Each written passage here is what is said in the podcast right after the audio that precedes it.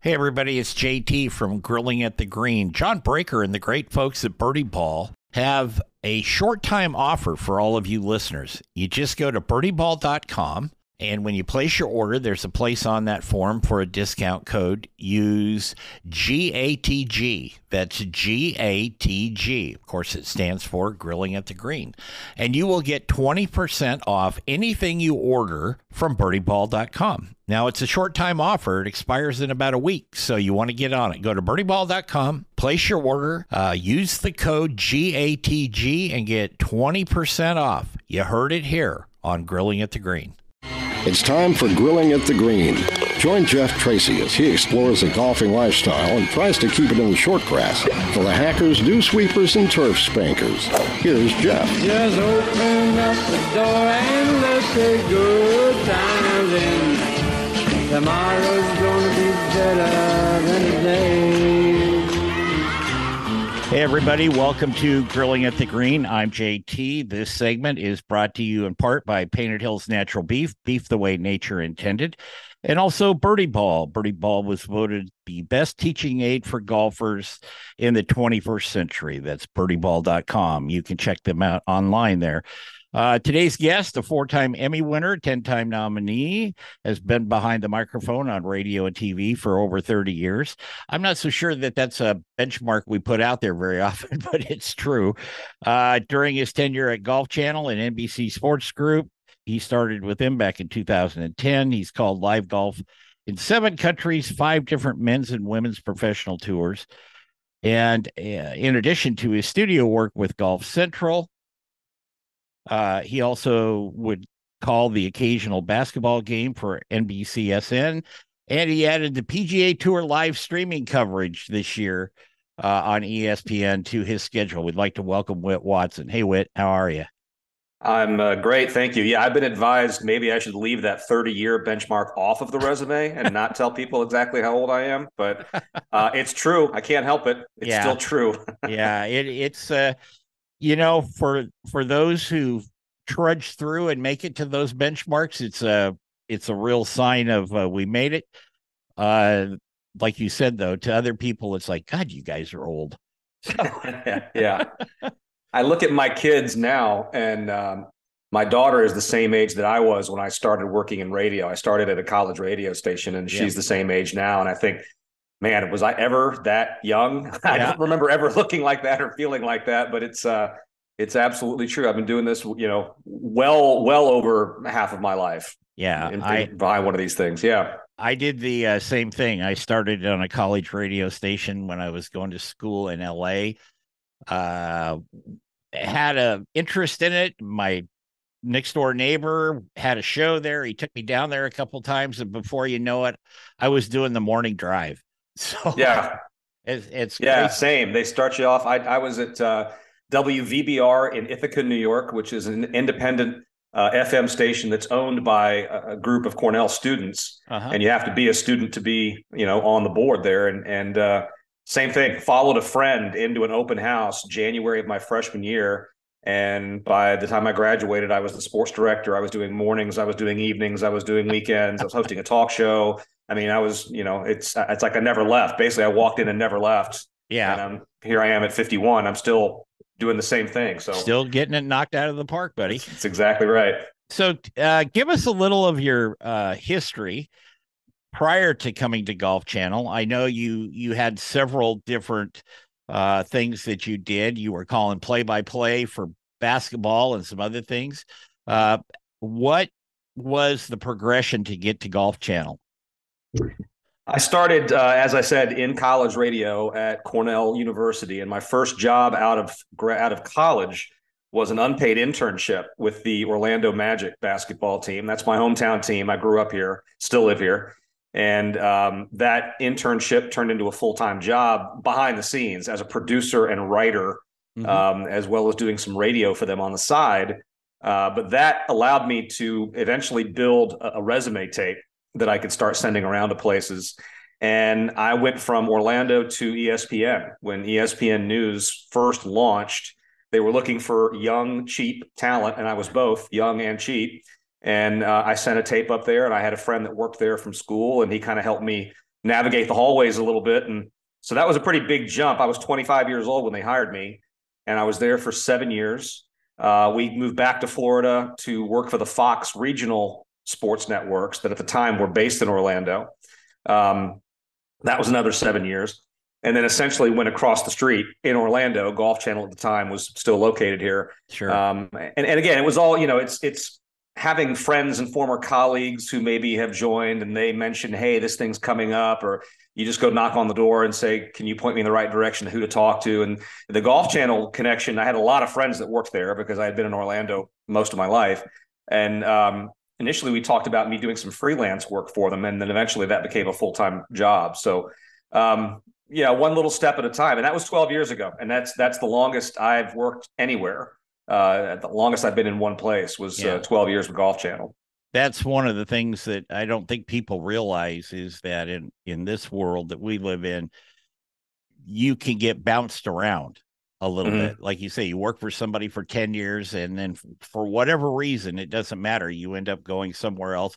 Part of it is like starting over, but then part of it is you didn't move on uh, without the the background and the credentials and stuff to do it when you were at ESPN, did was that when I don't know if he was still there? Keith Hirshland was he? Uh, I don't know if he was there when I was there, but I knew Keith through Golf Channel. Uh, mm-hmm. Uh, Keith was one of the Golf Channel originals. In fact, I think he may have produced or directed the first tournament they ever televised. He did. Um, yeah. But yeah, I, I, met Keith through Golf Channel, and uh, very good producer who counts a lot of talent as um, sort of like disciples is the wrong word, but he, he helped train a lot of people who are still on the air at Golf Channel. A lot of ex players who became analysts and walking announcers give Keith a lot of credit for basically teaching them the ropes. It's not the easiest thing to do no. to hang up your clubs and walk in there and start broadcasting golf. It's kind of a specialized gig. Um, but yeah, he's got a great reputation for developing talent. I remember after college and my first professional job, and they were like, I was nervous, you know, just like anybody would be. And when that red light goes on and they say, you've got to fill four minutes for us, and you have no idea what the hell you're going to say, it, it, uh, it wakes you up really quickly. It does. Um, and it's all about getting the reps you know at some point you have to be thrown into that position where you have to mm-hmm. you have to do it and and people ask me all the time do you get nervous and this is going to sound maybe a little odd, but I really don't because to me, failure is not an option. I don't think about what could go wrong. It's just when the red light goes on, you have to go. It's right. the six o'clock news starts at six o'clock, and whether you're ready or not. So it, it, I kind of, um, I, I probably over prepare, and and that allows me to feel like okay, I'm ready for anything. I, I put in all the work. When we're actually on the air, this is now the easy part because I've done all the hard work before we even got here. Um, but it definitely takes practice. It, it, like I said, you can't just throw somebody in there and expect them to be able to cover five minutes off the top of their head. I remember the first time I tried to read a teleprompter. I'd had no yeah. training. I'd had no training in it. Okay, and they, but because I'd done live radio and stuff for so long with, they said, "Oh, well, there's the prompter, and your stuff's on there." You'll, see. and I was like, I couldn't talk fast enough for a radio guy. I couldn't talk fast enough because it right. wasn't you know, was coming in and then trying to go back out. And not that people want to hear that about me, but I just remember that that was kind of an aha moment for me to uh, step up my homework. Well, it's funny too. The, the first couple of times I ever went to the NBC Sports Group headquarters in Stamford, Connecticut, which is where Golf Channel and Golf Central is now produced, they obviously have their way of doing things, right? And and their their system, their habit is for the talent to rely almost exclusively on the teleprompter. And there's somebody else who's running it. And that person has to kind of learn your cadence, learn your speed. And as you say, they have to scroll it at the proper pace. Um, and, and it was obvious in all of my training. I had always learned when you write your scripts, and we do write everything out on a studio show, not sure. in a live tournament, but in studio shows, you write your scripts ahead of time. I keep a hard copy of it on in, in a pile on my desk not because I don't trust the guy running the prompter. I just don't trust the prompter. Right, I don't trust right. the equipment you know, to be perfect every single day. And so I always have a hard copy of it. And I kind of felt like I had to go explain to the prompter operator, hey, please don't be offended. This is just the way I learned how to do it. You know, I, I always have hard copies in front of me um, because you never know what's going to happen. Yeah. Uh, but yeah, it, it's like anything else. It, it just takes some reps. It takes uh, some experience to learn what works for you and what doesn't work for you. You've got those, uh, as you see, folks, when there'll be a pregnant pause in somebody sitting behind the desk because the prompter stopped or something, or they're stepping on somebody else's lines or whatever it is. And you see that a lot, uh, especially in local news. But it Yeah. does it does happen, and uh, it's not the most comfortable feeling, you know. I, I guess I could say. Um, we're going to take a break, and Whit and I will be back. Uh, if you didn't catch this, we're talking with Whit Watson today from the Golf Channel. He's got some great stories and a lot of history, and we're going to dig into that starting when we get back right here on Grilling at the Green. Please stay with us. Hi, everybody. It's JT, and this is a special version of Grilling at the Green. Grilling at the Green is brought to you in part by Painted Hills Natural Beef. Beef you can be proud to serve your family and friends. That's Painted Hills Natural Beef.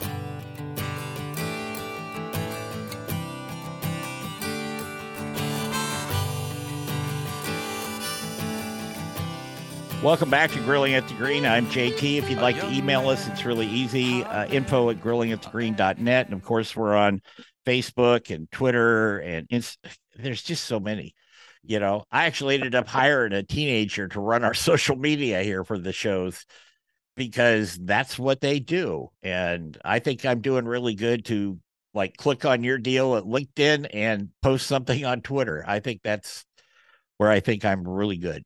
so it, it doesn't get You're- what um in in all the things you've covered it was was golf something that you really wanted to do i mean were were you engaged in golf prior to coming to work for the golf channel Yeah, absolutely. Like I, like I mentioned earlier, I grew up in Orlando, so we play year round, and I was an avid player and still am an avid player. And uh, when Golf Channel first got off the ground in 1994 ish, they didn't have a studio, didn't have an office. They were renting office space in a building close to Universal Studios, and I actually interviewed for a job out there uh, as an assistant to the producer. It was kind of a clerical position and it seemed like it was office bound. And I thought about it and sort of said, well, I, I really want to pursue an, an on camera, an on air career. I'm not sure this is the direction I want to go. So I'm going to Sure. Keep pushing in, in a different direction. But I, I had point of that story is that was the year after I graduated from college. And I had my eye on Golf Channel from day one. Once we heard it was going to happen and it was going to happen in Orlando, um, yeah, I was very interested. And, and as an avid player, you know, I kept up with them and their progress. And then, uh, you know, many years later, almost 20 years later, had the opportunity to join. Um, but yeah, I, I, I'd always had a keen interest in golf. Uh, my dad and I still play together. Uh, my son plays. So it was, um, it was something that I had my eye on for a long time.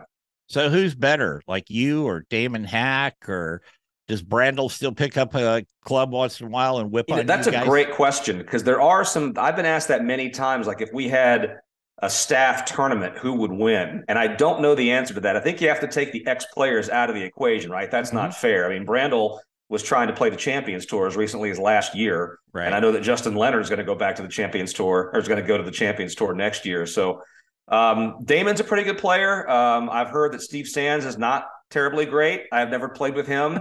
Uh, I just spent two days with Todd Lewis at a member guest at his club here in Orlando. He's a good player.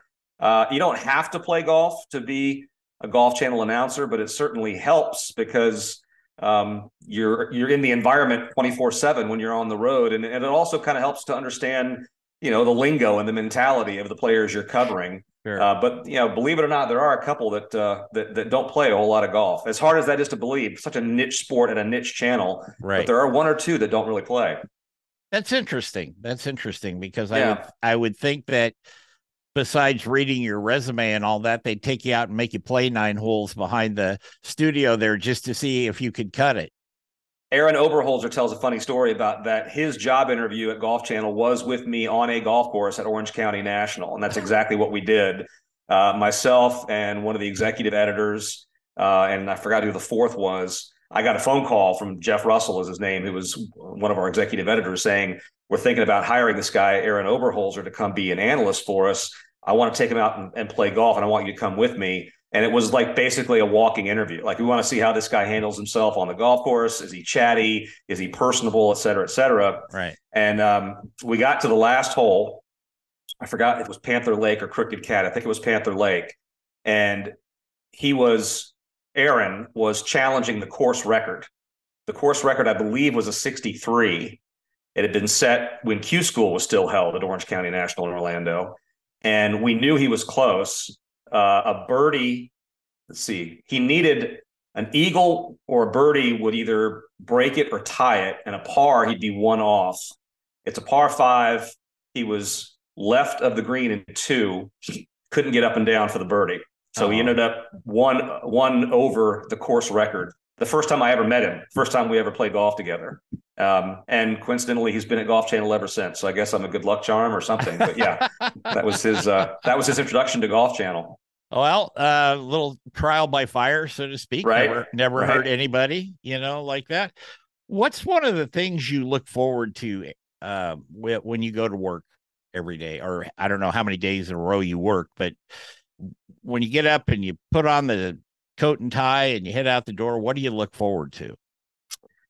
When it's a tournament setting, I really look forward to going out and seeing the golf course and just kind of getting a feel for not just things as mundane as hole locations and the wind direction, but just kind of getting an overall sense of how the course is set up, what kind of energy is there on the golf course, how many people are we going to have, what's the weather going to be like. Sure. Uh, you know, taking that little walk before we go on the air uh, on the road is always really important. Um, and when I go into the studio, I just I I love the process of making television. I'm kind of a TV nerd, so I, I really enjoy, you know, talking to the associate producers and the production assistants and the director and the producer, generating some ideas about what about this for a graphic, what about you know trying to get this guy for an interview, what about going this direction on the highlight. Um, I really love how the sausage is made, and not a lot of on-air people do. Not Right. you know, there's, there's some of us that never know that have never set foot inside a truck before. Um, I love that side of it. So that that part of it is kind of what gets me excited going in on a studio day. I always like it when they come in and they say, We got this great clip, you know, and it's 15 seconds of footage or audio or whatever it is. And it, you go, Man, that's really good, you know, and you can work it into the show. That always makes me kind of like smile, you know. Yeah. It, it it's really is there a part um and we'll get to more of these direct questions like this a little later in the show, but is there a part that you ever dread to do? Um, I'm not real good with early wake up calls for early flights. That's not my forte. Uh, luckily, I don't really, I don't have to do that very often. You know, typically, um, if if it's possible to get home on a Sunday night after a tournament, you will. But nine times out of ten, 99 times out of 100, you're going to be flying out Monday morning. And there's differing schools of thought uh, amongst the veterans as to how to do that. And a lot of guys like the first flight out. A lot of people want to just get out of there as fast as they can Monday morning. I hate getting up in the morning. So I'm, I may push that flight back a little bit. That's something I kind of dread is those early wake up calls. But um, no, nothing, nothing I really dread. The, the travel, I'm in a different situation now because I'm an independent contractor. But when I was full time, the travel can get excessive. You know, if you're doing 20 to 25 weeks a year on the road, um, and I love to travel, but it can burn you out. Yeah. And and uh, so this you know this period actually now where we have a little bit of quiet time off the road is is welcome because it Yeah. can it can grind on you as I'm sure you you well know. Oh yeah, yeah. Um, excuse me. We're going to be back with Whit Watson here. Um, I got a frog in my throat. Excuse me. We're going to be back back with Whit Watson here from the Golf Channel on Grilling at the Green. Uh, you're going to have some fun with us here in a little bit, so please stay with us. Hi, everybody. It's JT, and this is a special version of Grilling at the Green. Grilling at the Green is brought to you in part by Painted Hills Natural Beef. Beef you can be proud to serve your family and friends. That's Painted Hills Natural Beef.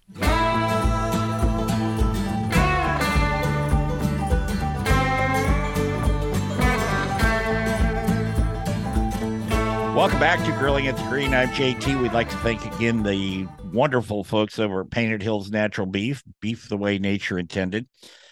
Um, you say, why is a beef company sponsoring a golf show? Well, we all got to eat for one thing, and this is some of the best beef you'll ever taste. You can go to their website, paintedhillsnaturalbeef.com. They have a store locator there. if you can find it. They also ship out uh, directly to you on some products. Also, we'd like to thank John Breaker and his family over at Birdie Ball in Colorado. Birdie Ball, uh, I actually use them in the backyard because I live where the winters are wet and gray, and sometimes you can't get on the course. So I practice off my deck with the birdie balls. We've got uh, Whit Watson with us from Golf Channel. But first, we're going to get our golf tip of the week from Mr. Bruce Furman. Hi, this is Bruce Furman. I'm the Director of Instruction out at Langdon Farms. And today's tip, I'm going to talk a little bit on how to start your backswing. Uh, a lot of people ask me that, and there's different ways of, of doing it. But when you study swings, and I have um, computer program and I have lots of tour pro swings that I've studied over the years, and a lot of I, I film myself, believe it or not, down at different tournaments. And when you look at it and you really study it closely, you'll see that most tour pros actually have a subtle move off the ball, meaning if you're right handed, you're moving to the right. And believe it or not, when you look at it, you know, with a computer program, you'll see that they actually start that move a lot of times before they even move the club. So they, they move the club with that subtle move to the right, and then the coil, the turn begins as they move to the right, and that left shoulder then will go under their chin behind the ball. Their back will be to the target. They'll they'll put weight into their right leg, 75 or so. That right hip will go back, and they'll they'll load up that right leg. Their left knee should go out toward the ball. So when you start your swing, that little subtle move to the right, and then feel that coil into your back leg, that'll help you get the club started in a in a tour pro uh, way, and, and you'll play much better rather than just keeping your, your body still and pulling the club back like a lot of people do. That's not the best way to do it. So I hope that helps you. Thank you, Bruce. We appreciate that. You can find out more about Bruce's program down at Langdon Farms. Just go to langdonfarms.com. Check on the instruction, scroll down, you'll see him there, and uh, he can help you out. We've got uh, Whit Watson with us from Golf Channel. Whit, what do you think your most I don't know. I, I, guess you could use any adjective you wanted to. Best, greatest, most fun uh, interview was in your career at Golf Channel.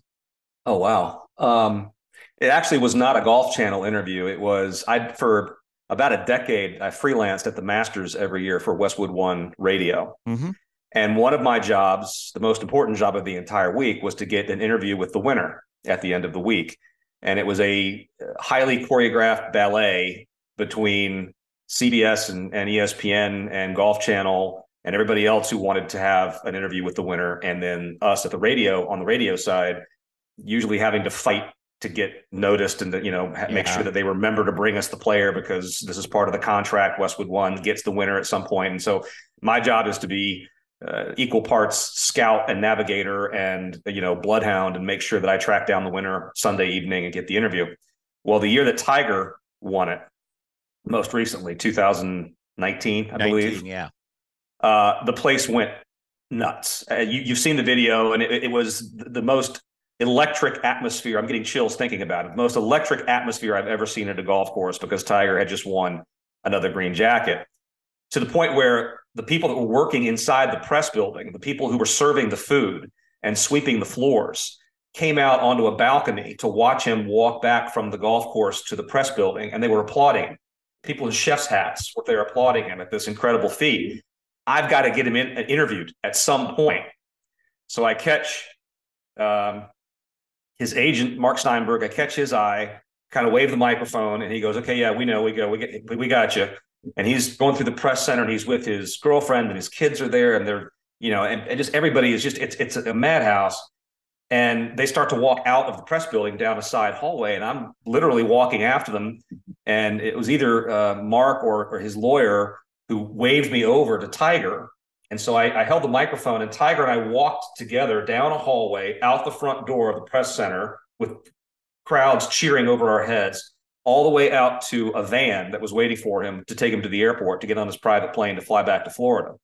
And it was the most exciting the most fun the most everything interview that I've ever done in golf because he was he was just a different guy. You know, that that win at the age of 40, whatever he was when he did it, with his two kids present, he was a different player then than he had been as a younger guy, and he was thoughtful and he was aware exactly of how momentous this occasion was. He was very self aware of the moment and acknowledging people who were applauding him and recognizing that, yeah, this is, I, I just did a thing. I mean, this is quite a thing that I yeah. just did, you know? And, and he was, um, he's always been very kind to me. We're not close. I'm not going to lie and say we, we play racquetball on Thursdays or anything like that, but he's always been very gracious with his time when I have had to talk to him.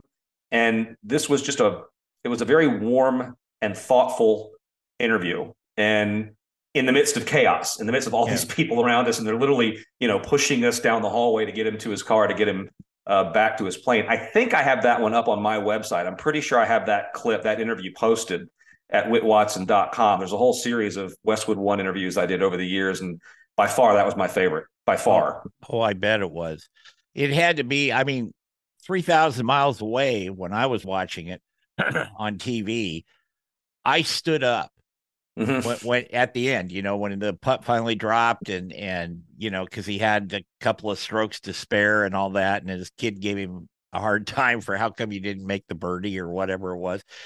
And but I actually stood up because regardless of what people think about Tiger, good, bad, or indifferent, he accomplished something that only a handful of people in various sports could achieve mm. over time and and battling with injuries and of course personal stuff and kind of stay away from that. But you know i just thought it was such a momentous thing. And then you know you're verifying that with me here but it, yeah it was i mean there have been other yeah I, I, was very lucky to have the run that i had being able to see these champions. I got to see bubba win twice and and see him get emotional. And um, you know when sergio won and there was that great camera angle of his wife Angela, who used to work for Golf Channel, and and she and I were pretty friendly.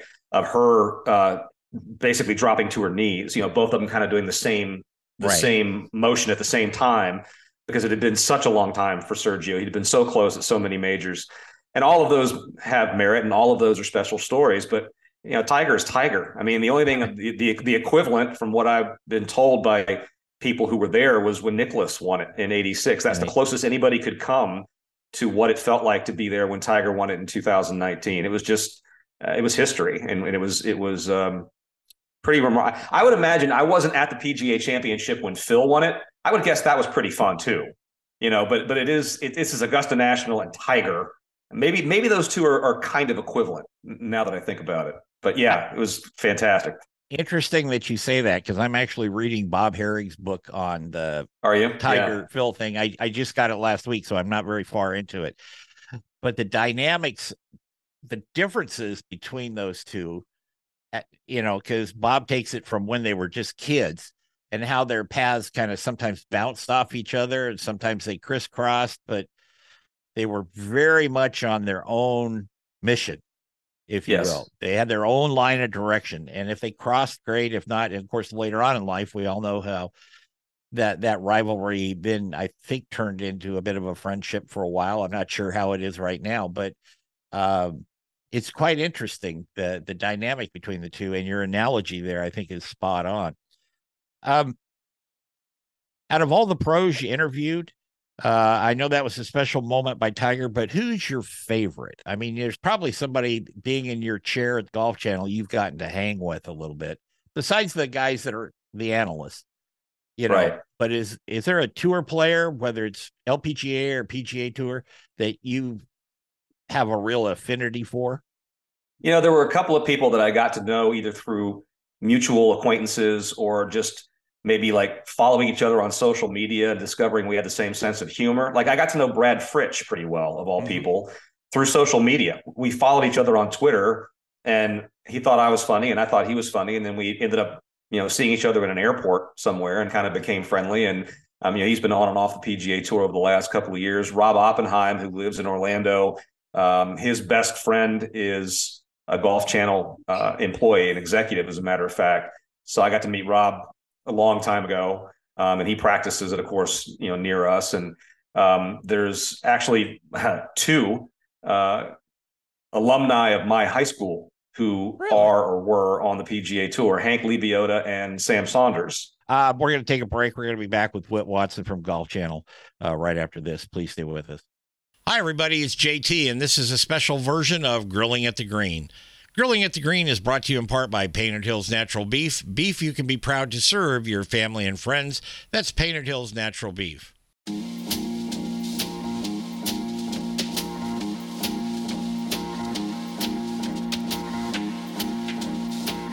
Welcome back to Grilling at the Green uh, here on Golf News Network, on iHeart, on uh, Portland radio stations, and in Texas and in Oklahoma. And uh, I can prattle on about that, but it's not as important as our guest today, Whit Watson.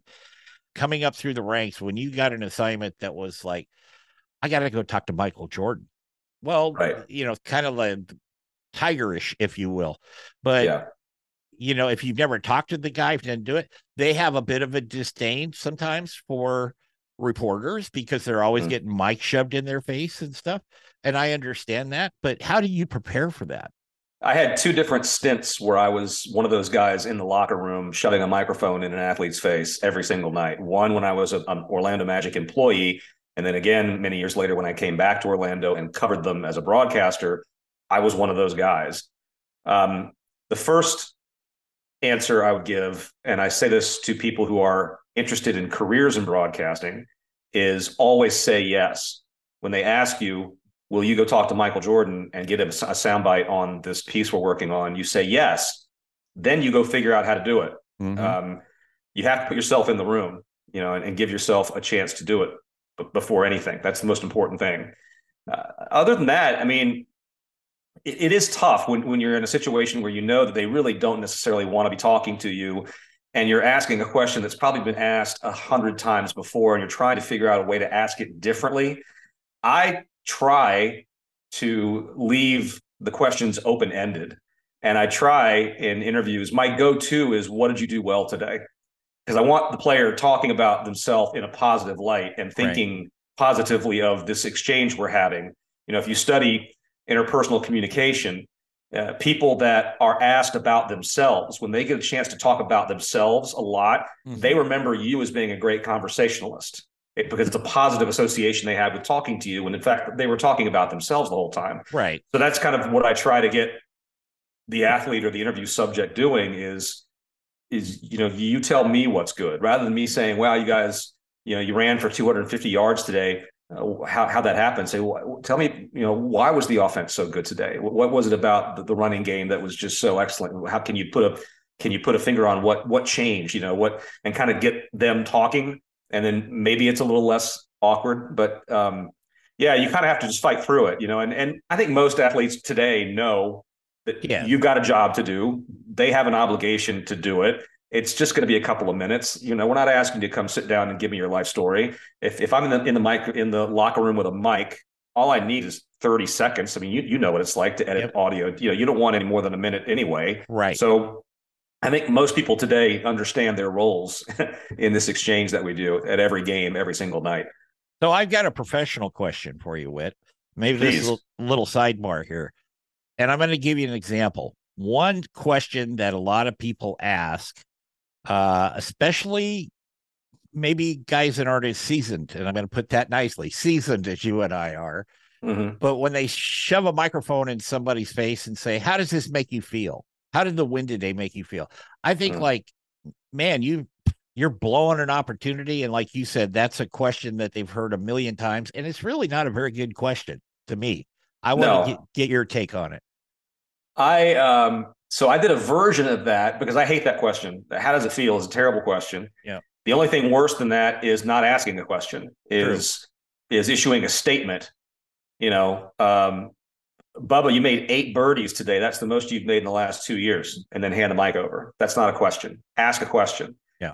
And I was I use Bubba as an example because I was thinking the second time he won the Masters, um, I asked him a question because he, the first time he won the Masters, he had talked about dreaming of this moment and how and he, he had always dreamed of winning a major championship and specifically the Masters.